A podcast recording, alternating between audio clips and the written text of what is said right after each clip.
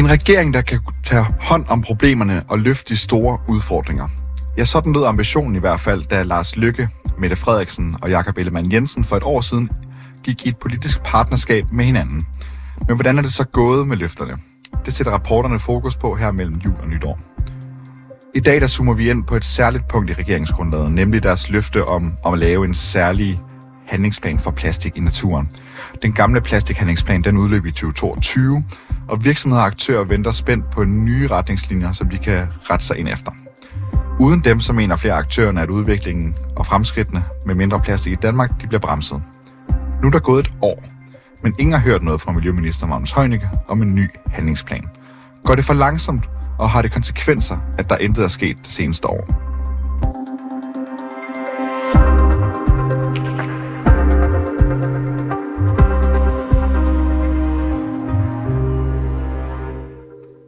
For det danske erhvervsliv der er det vigtigt at få en handlingsplan for plastik, så virksomhederne de kan få en idé om, hvor de skal ændre deres omgang med materialet. Andreas Hastrup Clemmensen, han er chefkonsulent hos Dansk Erhverv, og så har jeg talt med ham om, hvor vigtigt det er for deres medlemmer at have en koordineret plan for plastik i Danmark. Jeg starter med at spørge ham, om de har hørt noget fra Miljøministeriet om en ny plastikhandlingsplan det seneste år. Nej, det har vi jo faktisk ikke.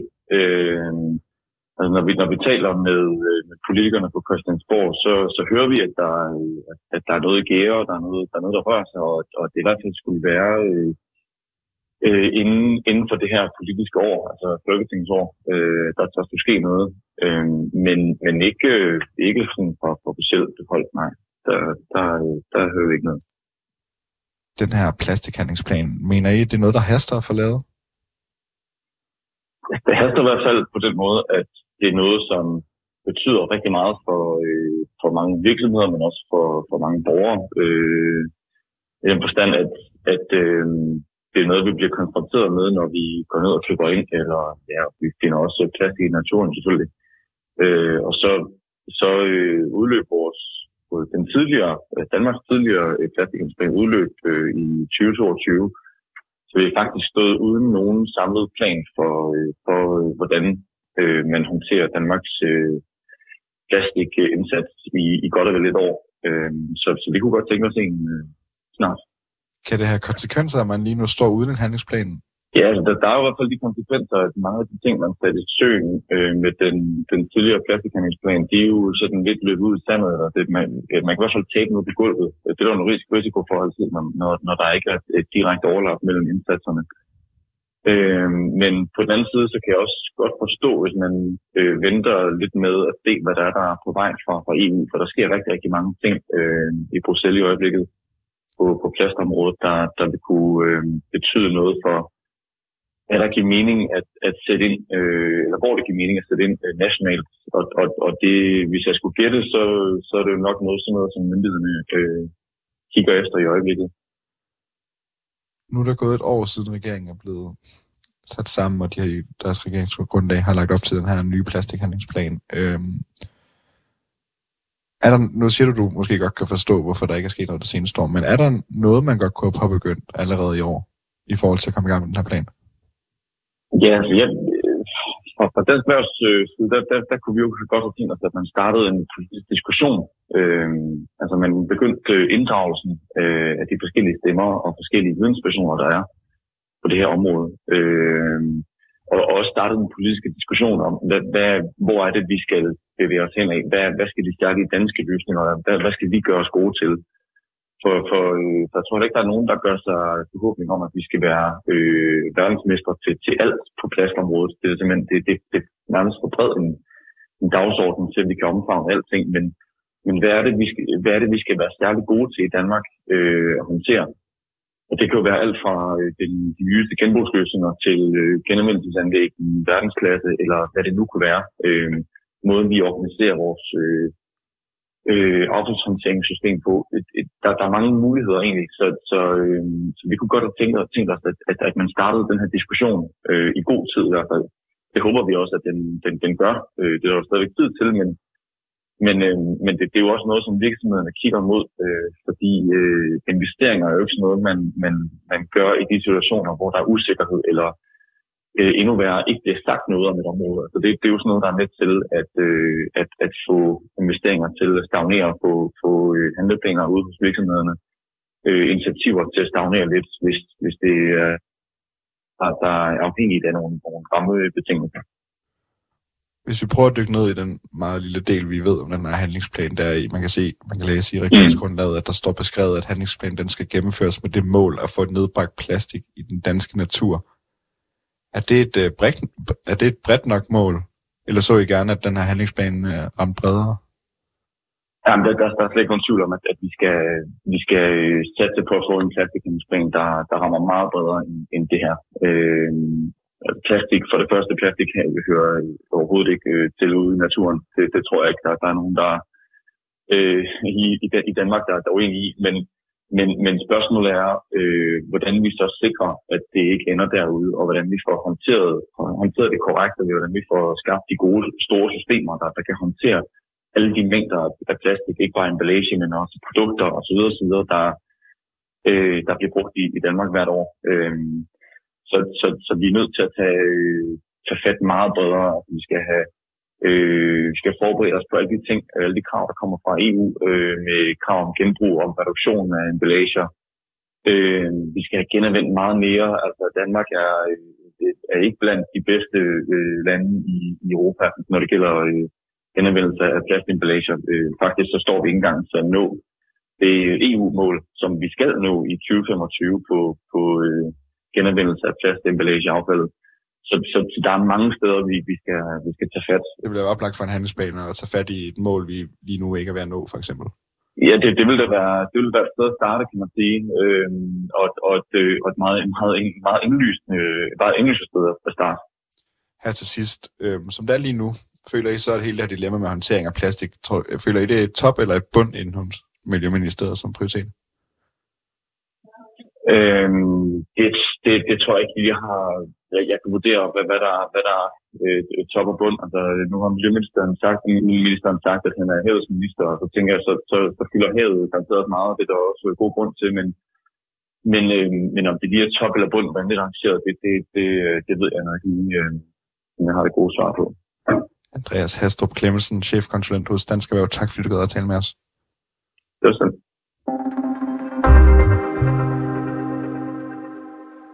Jeg har også talt med Christina Busk, der er miljøpolitisk chef ved Plastindustrien, som er organisationen, der varetager interesser for de virksomheder i Danmark, som har med plastik at gøre. Jeg starter også med at spørge hende omkring, om de har hørt noget om regeringens plastikhandlingsplan det seneste år. Nej, vi har ikke hørt noget, og vi kan se, at på finansloven, der er afsat midler til cirkulær økonomi, men ikke til plast. Så vi håber, at plasten kommer til at lande ind under den cirkulære økonomi. Haster det for jer med at få lavet den her handlingsplan? Altså, det er rigtig vigtigt, at der kommer endnu mere gang i for eksempel genanvendelsen af plast. I øjeblikket er det svært for virksomhederne at få det til at køre rundt. Så nogle indsatser på de områder kunne være essentielle at få her snart. Men generelt vil vi gerne have, at der er en ressourcedagsorden, og derfor den cirkulære økonomi som dagsorden, som kommer i gang. Det har vi virkelig behov for i Danmark, at vi får brugt alle vores ressourcer fornuftigt. Dansk Erhverv, de siger, ligesom I gør, at de ikke har hørt noget det seneste år. De kunne godt savne, at den politiske samtale omkring, hvad handlingsplanen skal indeholde, og hvad den ligesom indrammer, at den allerede var gået i gang, sådan man fik en fornemmelse af det. Er det også noget, I kunne savne? Jamen, vi kunne sagtens tænke os, at den politiske samtale gik i gang på det her område. Det kunne være dejligt at få den startet, så vi ved, hvad vej at den kunne dreje. Vi vil gerne komme med alle vores input i forhold til en plasthandlingsplan og i forhold til en cirkulær økonomihandlingsplan. Det vil vi rigtig gerne. Det står beskrevet i den her handlingsplan, det vi ved om den, det er jo meget få sætninger, vi har, at den skal gennemføres med det mål at få nedbragt plastik i den danske natur. Er det et bredt nok mål, eller så I gerne, at den her plastikhandlingsplan var lidt bredere? Vi så meget gerne, at den var bredere, og den tog fat i nogle af de emner, som den eksisterende plasthandlingsplan den efterlader og lade hænge. Så der er masser af emner, som kunne være interessante at få med. Selvfølgelig skal vi ikke have plast i naturen, men der er rigtig mange andre indsatsområder inden for plastområdet, som ville kunne rykke noget. Som du selv nævnte, der har været en tidligere plastikhandlingsplan, som galt fra 2018 til 2022, som så er officielt udløbet. Ja. Skaber det et vakuum på nogen måde? Jamen det gør det. Altså det skaber et vakuum på den måde. For eksempel nede i Miljøstyrelsen, der har de et videnscenter for plast, hvor der er særlige personer ansat til at arbejde med det område. De har jo ikke nogen bekræftelse på, at de kan afsætte midler til det nu her. Der har også været nogle sektorsamarbejder, som har fået nogle udmærkede resultater, men som ikke er igangsat. De hænger også nu her, så der står en masse småting, eller store ting, som der egentlig kan sættes gang i, men det kræver selvfølgelig, at der kommer en indsats, som siger, at det skal vi. Lige her til sidst, er jeres opfattelse, at plastikområdet og i forhold til at lave handlingsplanen her, er det i toppen af Miljøministeriets punkter på dagsordenen? Eller tror I, føler I det længere nede på listen? Altså jeg oplever, at det er betydeligt længere nede, end det har været i de tidligere år. Men der er også lavet rigtig mange indsatser allerede, både fra dansk side, men også fra EU's side, og i øjeblikket bliver der forhandlet en global plastaftale. Så jeg tænker, at det er derfor, den ikke er så høj på agendaen. Christina Busk, miljøpolitisk chef ved Plastindustrien. Tak fordi du gør med. Velbekomme. Imens flere gerne vil have en handlingsplan for at høre, hvilke restriktioner deres virksomheder skal arbejde under, så kæmper andre for, at der skal generelt være mindre plastik i naturen og på gaderne. Louise Lærke Gredal, hun er administrerende direktør for organisationen Plastic Change, og så har jeg talt med hende om, hvorvidt de har kunne fornemme, om miljøminister Magnus Heunicke, han har arbejdet på højtryk for en plastikhandlingsplan. Vi har stadigvæk ikke hørt noget specifikt i forhold til plastikhandlingsplanen. Men vi ved, at ministeriet er ude sådan, så småt at samle input, og vi glæder os rigtig meget til at komme videre med det arbejde. Mener I, at det haster med at få lavet den her plastikhandlingsplan? Ja, vi mener, at det haster. Det er jo en opfølgning på den forrige plasthandleplan, og vi har været med til at sætte plastik på dagsordenen siden 2014, og i den periode har vi talt rigtig meget, og i mellemtiden så er vores brug af plastikemballage eksempelvis steget i Danmark, så der er god grund til at komme i gang. Ja, for du nævner, at der har været en tidligere plan, den udløb i 2022. Er der nogle konsekvenser ved, at vi ikke har nogen plastikhandlingsplan lige nu? Konsekvenserne ved, at vi ikke har en plastikhandlingsplan lige nu, det er, at vi ikke rigtig har sat en retning for, hvad det er, Danmark vil på plastikområdet. Vi ved, at der er et enormt behov for at reducere vores forbrug. Vi ved, at vi har en forureningsudfordring, vi har en sundhedsudfordring, vi har en masse udfordringer med plast. Og lige nu har vi ikke nogen klare ambitioner. Nu har I ikke hørt noget det seneste år. Er det godt nok, at der går et år, før I begynder at høre det kribler i hjørnerne omkring det her? På den ene side er vi jo enormt glade for, at der i regeringsgrundlaget stod noget med en plasthandleplan, for det vidste vi jo faktisk ikke, om der ville stå. Så det er jo en god del af det. Men samtidig så bliver vi selvfølgelig også utålmodige. Vi vil også rigtig gerne i gang med arbejdet, og vi vil gerne have nogle klare retningslinjer og nogle tydelige og ambitiøse mål for Danmark. Så vi håber da, at der snart sker noget. Hvad kunne I godt have set, at der allerede er blevet påbegyndt nu her i det år, der har gået? Noget af det, som vi måske godt kunne have ønsket os, det var i hvert fald en samtale om, hvor det er, Danmark gerne vil henad. Hvad er det, Danmarks position er? Hvordan tør vi gå foran? Vi taler meget om forgangslandet Danmark. Hvad vil det sige, når det kommer til plastik og vores forbrug af plast? Så den samtale, den synes vi, der er alt muligt god grund til at komme i gang med. Vi ved ikke så meget om den her handlingsplan, men det, der står beskrevet i regeringsgrundlaget, det er, at de gerne vil have, at der gennemføres de her mål med at få nedbragt plastik i den danske natur. Både Dansk Erhverv og Plastindustrien, de peger på og efterspørger, at det er en lidt bredere handlingsplan end kun den her beskrivelse. Er du enig med dem i, at den godt kunne være bredere, den her handlingsplan? Ja, den skal helt sikkert være bredere end kun at have fokus på plast i naturen. Der er ingen tvivl om, at vi har en udfordring med plast i naturen. Vi har en forureningsudfordring med plastik. Men plastikudfordringen er så meget mere end det. Det er også en klimaudfordring. Det er en sundhedsudfordring. Vi har mikroplastik i vores lunger og i vores blod. Det er en kemisk cocktail med farlig kemi. Der er så mange problemer med plast. Så derfor er det vigtigt, at vi har et holistisk tilgang til plastik, også i plasthandleplanen. Som det er lige nu, føler du så, at dilemmaet med plastik er i top eller i bund inden ved Miljøministeriet i forhold til prioriteterne? Jeg synes måske nok ikke, at det er i top. Jeg synes egentlig, at vi har haft en tendens til, både i den nuværende regering og den forrige regering, at kigge meget mod EU og ligesom afvente, have sådan en afventende rolle. i forhold til lovgivning fra EU. Og det har der måske også været god grund til, fordi EU har haft nogle ambitiøse takter. Men her på det seneste, så er det vendt en lille smule. Der sker ting på EU-niveau, som gør, at vi måske ikke er så optimistiske i forhold til den lovgivning, som måtte komme derfra. Og derfor er der lige nu en rigtig god anledning til at tage noget ansvar nationalt og sætte nogle ambitiøse mål for Danmark. Ja, for der er flere, der nævner de her EU-ting, der er i gang med. Der bliver kigget på en masse lovgivning dernede, og også FN er i gang med at lægge en større plan, men er det noget, der bør stoppe Danmark i at lægge deres egen retning? Jeg synes bestemt ikke, at vi skal stoppe og afvente international lovgivning. Vi er også involveret i den globale plasttraktat som FN-observatører, og der kan komme noget spændende ud af det, men det kan også være, at det bliver en stor maveplasker, fordi der er så mange interesser på spil. Og også det med det, vi ser i EU lige nu, med den meget, meget voldsomme lobbyisme dernede, som udvander EU-lovgivning, som vi ellers havde sat vores lid til, gør, at det er lige præcis nu, de danske politikere skal på banen og tage ansvar og vise, hvad det vil sige, og tale om Danmark som et foregangsland, sætte noget handling bag ordene. Ja, hos Plastic Change, Dansk Erhverv og Plastindustrien, I mener alle, at det er vigtigt at få styr på den her handlingsplan. I mener alle, som det skal gå hurtigt, og I vil alle som gerne have den er bredere. I vil sjældent enige, tænker jeg, på særlig mange punkter. Hvorfor tror du, det er svært for Miljøministeriet at komme i gang med den her plan? Jamen, du kan ret i, at jeg tror, det vi er enige om, det er, at alle gerne vil have, at nogen kommer i gang. Og der er vi fuldstændig enige. Og så adskiller det sig måske en lille smule, når vi først begynder at tale om indholdet. Men det er jo noget af det, som processen kan vise, det er, hvor er det, vi er uenige, og hvor er det, vi måske vil sætte barren højere. Jeg tror, noget af det, som vi drømmer om i Plastic Change, det er jo nogle klare reduktionsmål. Hvordan er det, vi kommer til at bruge mindre plast? Vi skal reducere på global plan, det skal vi også på national plan. Så selvfølgelig skal der være nogle mål for reduktion. Og der kan det da godt være, at vi adskiller os fra visse dele af industrien. Men der, hvor vi ikke adskiller os, det er, at vi også hører mange virksomheder, som sidder og savner, at der kommer nogle klare retningslinjer. De sidder faktisk og venter på, at der kommer nogle udmeldinger fra regeringen. Har du mærket en forandring i forhold til erhvervslivet, i forhold til dengang I startede?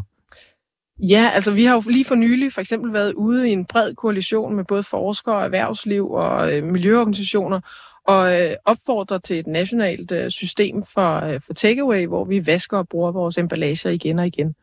Og det var jo en bred alliance, hvor vi også blev bakket op af industrien.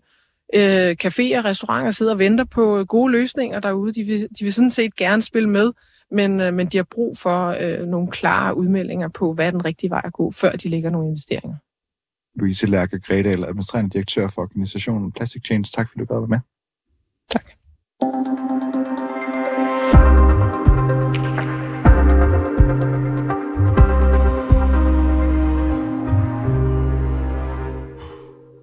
Hvis man gerne vil tale med en, som ved alt om plastik og om nationale og internationale handlingsplaner, så skal man tale med Kristian Syberg, der er lektor ved Institut for Naturvidenskab og Miljø på RUC. Han har førhen hjulpet til med feedback på den tidligere regerings plastikhandlingsplan, og jeg starter med at spørge ham, om han skulle have blevet spurgt igen, eller om han skulle have hørt noget om den nye plastikhandlingsplan, som regeringen har skrevet ind i deres regeringsgrundlag. Og hans svar ligger sig godt i tråd med noget af det, vi allerede har hørt. Nej, altså jeg tror, at alle aktører, inklusive også forskere, vi venter jo med spænding på, hvad det er for en retning, som den nye regering vil sætte for det her vigtige arbejde, men det er stadig lidt uvist, hvad det er præcis, der skal ske. Mener du, at det haster med at få en ny plastikhandlingsplan? Ja, det synes jeg, der gør. Altså både fordi der er behov for en ny retning i en dansk national kontekst, men også fordi der foregår nogle meget vigtige processer i en international kontekst, hvor Danmark kan spille en rolle, men på nuværende tidspunkt ikke spiller så aktiv en rolle, som det måske kunne, fordi vi ikke ved præcis, hvad for en vej Danmark rent faktisk vil. Så det er jo sådan, at der på nuværende tidspunkt foregår nogle rigtig vigtige forhandlinger i FN-regi omkring en global plasttraktat. Inge Andersen, som er leder af FN's miljøprogram, har sagt, at det er de vigtigste forhandlinger siden Paris-forhandlingerne om klimatraktaten. Så det er virkelig, virkelig vigtige forhandlinger.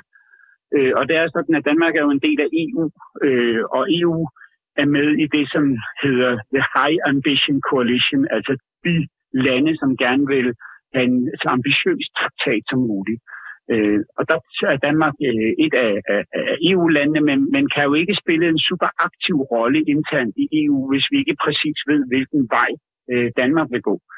Så det sætter ligesom en begrænsning for, hvordan vi kan byde ind i det her samarbejde. Og de her traktatforhandlinger, de løber kun til og med 24. Der skal traktaten være på plads. Så man kan sige, at det er nu, at der ligesom er chance for at påvirke den her internationale kontekst. Og derfor er der rigtig meget behov for den her danske plasthandlingsplan, så vi ved, hvilken vej Danmark skal gå. Så er der den lille detalje, at det er muligt, at forhandlingerne ikke når at blive færdige til 24, og så er en mulighed, at der bliver nye forhandlingsrunder i 25, og hvis det sker, så går det ind i det danske formandskab for EU, og det vil sige, at Danmark skal sidde for bordenden for EU, og så er det jo så endnu vigtigere, at der ligger en dansk handlingsplan, så vi ved, hvad den danske retning er. Så for at kode lidt noget, der er ikke rigtig nogen grund til, at Danmark det seneste års tid skulle have trukket den her plastikhandlingsplan ud i forhold til at komme i gang med den? Nej, det er her. Altså fra mit perspektiv, hvor jeg kigger med det med videnskabens øjne, så er der absolut ingen grund til det. Altså det, vi har masser af viden om, hvad der skal til, så det handler om politik. Den seneste plastikhandlingsplan, den udløb i 2022, så lige nu står vi faktisk uden en plastikhandlingsplan. Hvilke konsekvenser kan det have, at der lige nu ikke er nogen aktuel plan? Jamen, det kan jo have en række konsekvenser. Altså det har som sagt, som jeg nævnte før, så kan det have nogle konsekvenser i forhold til, hvad for et mandat Danmark kan forhandle med i en international kontekst. Der er jo også EU-regulering på nuværende tidspunkt, som er super, super vigtig på det her område. Så det er i sig selv meget vigtigt, men det sætter jo også samtidig nogle pejlemærker for erhvervslivet og industrien i forhold til, hvad for en vej skal de gå? Hvad er det for nogle typer teknologier, som skal være fremtidens teknologier inden for det her område? Hvordan skaber vi den her omstilling til det, man kalder den cirkulære økonomi, som er mere bæredygtig, hvor vi bruger færre ressourcer? Hvad er det egentlig, Danmark vil den vej? Det står de jo og venter på lidt nu, og det er jo også, hvis man snakker med forskellige miljøorganisationer, så står de også og venter på, hvad er det egentlig, regeringen vil, hvad for en vej skal vi. Så derfor er det rigtig, rigtig vigtigt, at der ligesom er det her pejlemærke på, hvilken vej regeringen ser Danmark bevæge sig på det her vigtige område. Sådan en plastikhandlingsplan, altså er det overhovedet noget, som reelt rykker noget ude i praksis? Altså er det, ikke, det kan jo lyde som sådan noget bureaukratisk pseudopolitik. Ja, men det er det jo ikke på den måde, at det sætter jo rammerne for... De politiske rammer, som der er for samfundet, er jo helt afgørende for eksempel, hvad for nogle typer af investeringer, som industrien kan foretage sig. Det har jo helt stor betydning for, hvad for nogle nye, for eksempel lovforslag, der kan udvikles. Så på den måde, og det kan jo også skabe rammerne for, hvad for nogle midler, der bliver sat af til både teknologiudvikling og forskningsudvikling og alle de her ting. Så den rammesætning, som sådan en plasthandlingsplan laver, den bestemmer grundlaget for os de praktiske ting, der kan foregå i Danmark i de kommende år. Jeg har også talt med plastindustrien og med Dansk Erhverv, der begge siger, at de ikke har hørt noget det seneste år. Hvis de skulle prøve at gætte på, hvorfor, så peger de også på, at der lige nu er en masse, der foregår, som du selv siger, internationalt nede i EU osv., som måske gør, at den danske regeringen er lidt afventende med at lave den her handlingsplan. Altså ser du en særlig grund til at være afventende med det, samtidig med, at der foregår det her nede i EU i forhold til plastikregulering? Altså fra mit perspektiv, som et forskningsmæssigt perspektiv primært, der kan jeg jo ikke se, at der er nogen afgørende grund til det. Der er muligt, der er nogle politiske grunde til det, men dem kender jeg jo ikke, fordi der skal man jo være inde i inderkredsen. Men det er klart, at hvis vi kigger på, hvad er det for et fagligt grundlag, der er til rådighed for at lave sådan en plasthandlingsplan, så er det til stede for at gå i gang med arbejdet. Det er der slet ikke nogen tvivl om.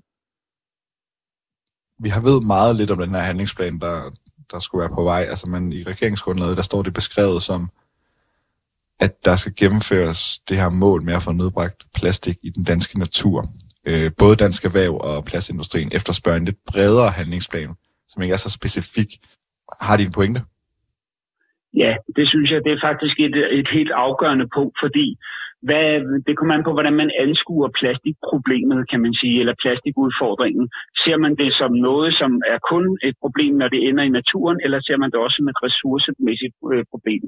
Plastik bliver jo lavet af olie primært, så derfor så når vi indsamler plastik og brænder det af, som vi jo gør med meget af det, så bidrager vi til drivhuseffekterne. Så hvis man kun lige kigger på plastik som et miljøproblem, der er ude i miljøet, så mister man rigtig meget af det, som egentlig skal til. Og samtidig så misser man også typisk nogle af de løsninger, der skal til, fordi løsningerne de skal findes højt op i produktions- i værdikæden. Det vil sige, det handler om, hvordan man laver sine produkter, hvordan man designer dem for eksempel. Vi har flere eksempler på, at produkter, som for eksempel har en værdi, når de er brugt, som for eksempel flasker, de ikke ender så ofte i naturen, fordi de har en værdi, hvorimod sådan noget som slikpapir kan ende i naturen, fordi det ikke har en værdi. Så hvis man kun anskuer problemet, når det er i miljøet, og tænker på, hvordan man rydder det op, så når man ikke mål. Men der er simpelthen nødt til at kigge på det, man kalder et fuldt værdikædeperspektiv, hvor man også kigger på produktionen, design, forbrug, alle de ting der. Så derfor har de en rigtig god pointe, at det handler om at have et fuldt værdikædeperspektiv. Og det er sådan set også det mandat, som ligger i FN-traktatforhandlingerne. Så hvis Danmark ikke har det, så er vi mindre ambitiøse end det, som ligger i FN-mandaten. Har Danmark mulighederne for at være mere ambitiøse? Ja, det synes jeg i høj grad, og specielt når man også ser Danmark som en del af det, som hedder The High Ambition Coalition, så har vi jo nærmest forpligtet os til at være mere ambitiøse end bare at kigge på det som et affaldsproblem. De lande, som argumenterer for det her, er et affaldsproblem, der skal løses i FN-regi. Det er typisk de lande, som er mest bagstræberiske, og det er typisk de store olieproducerende lande med Rusland i spidsen, som siger, at det her det er bare et affaldsproblem. Hvis vi løser det, så er alting godt. Hvorimod de lande, som gerne vil have noget, som rent faktisk løser problemet, og som er mere progressivt, de siger, nej, vi bliver nødt til at have det her fulde værdikædeperspektiv. Så det håber jeg, at Danmark støtter op om det, og også tager et fuldt værdikædeperspektiv.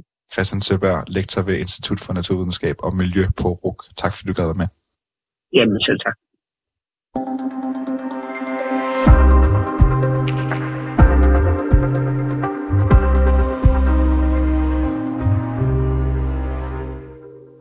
Det var alt fra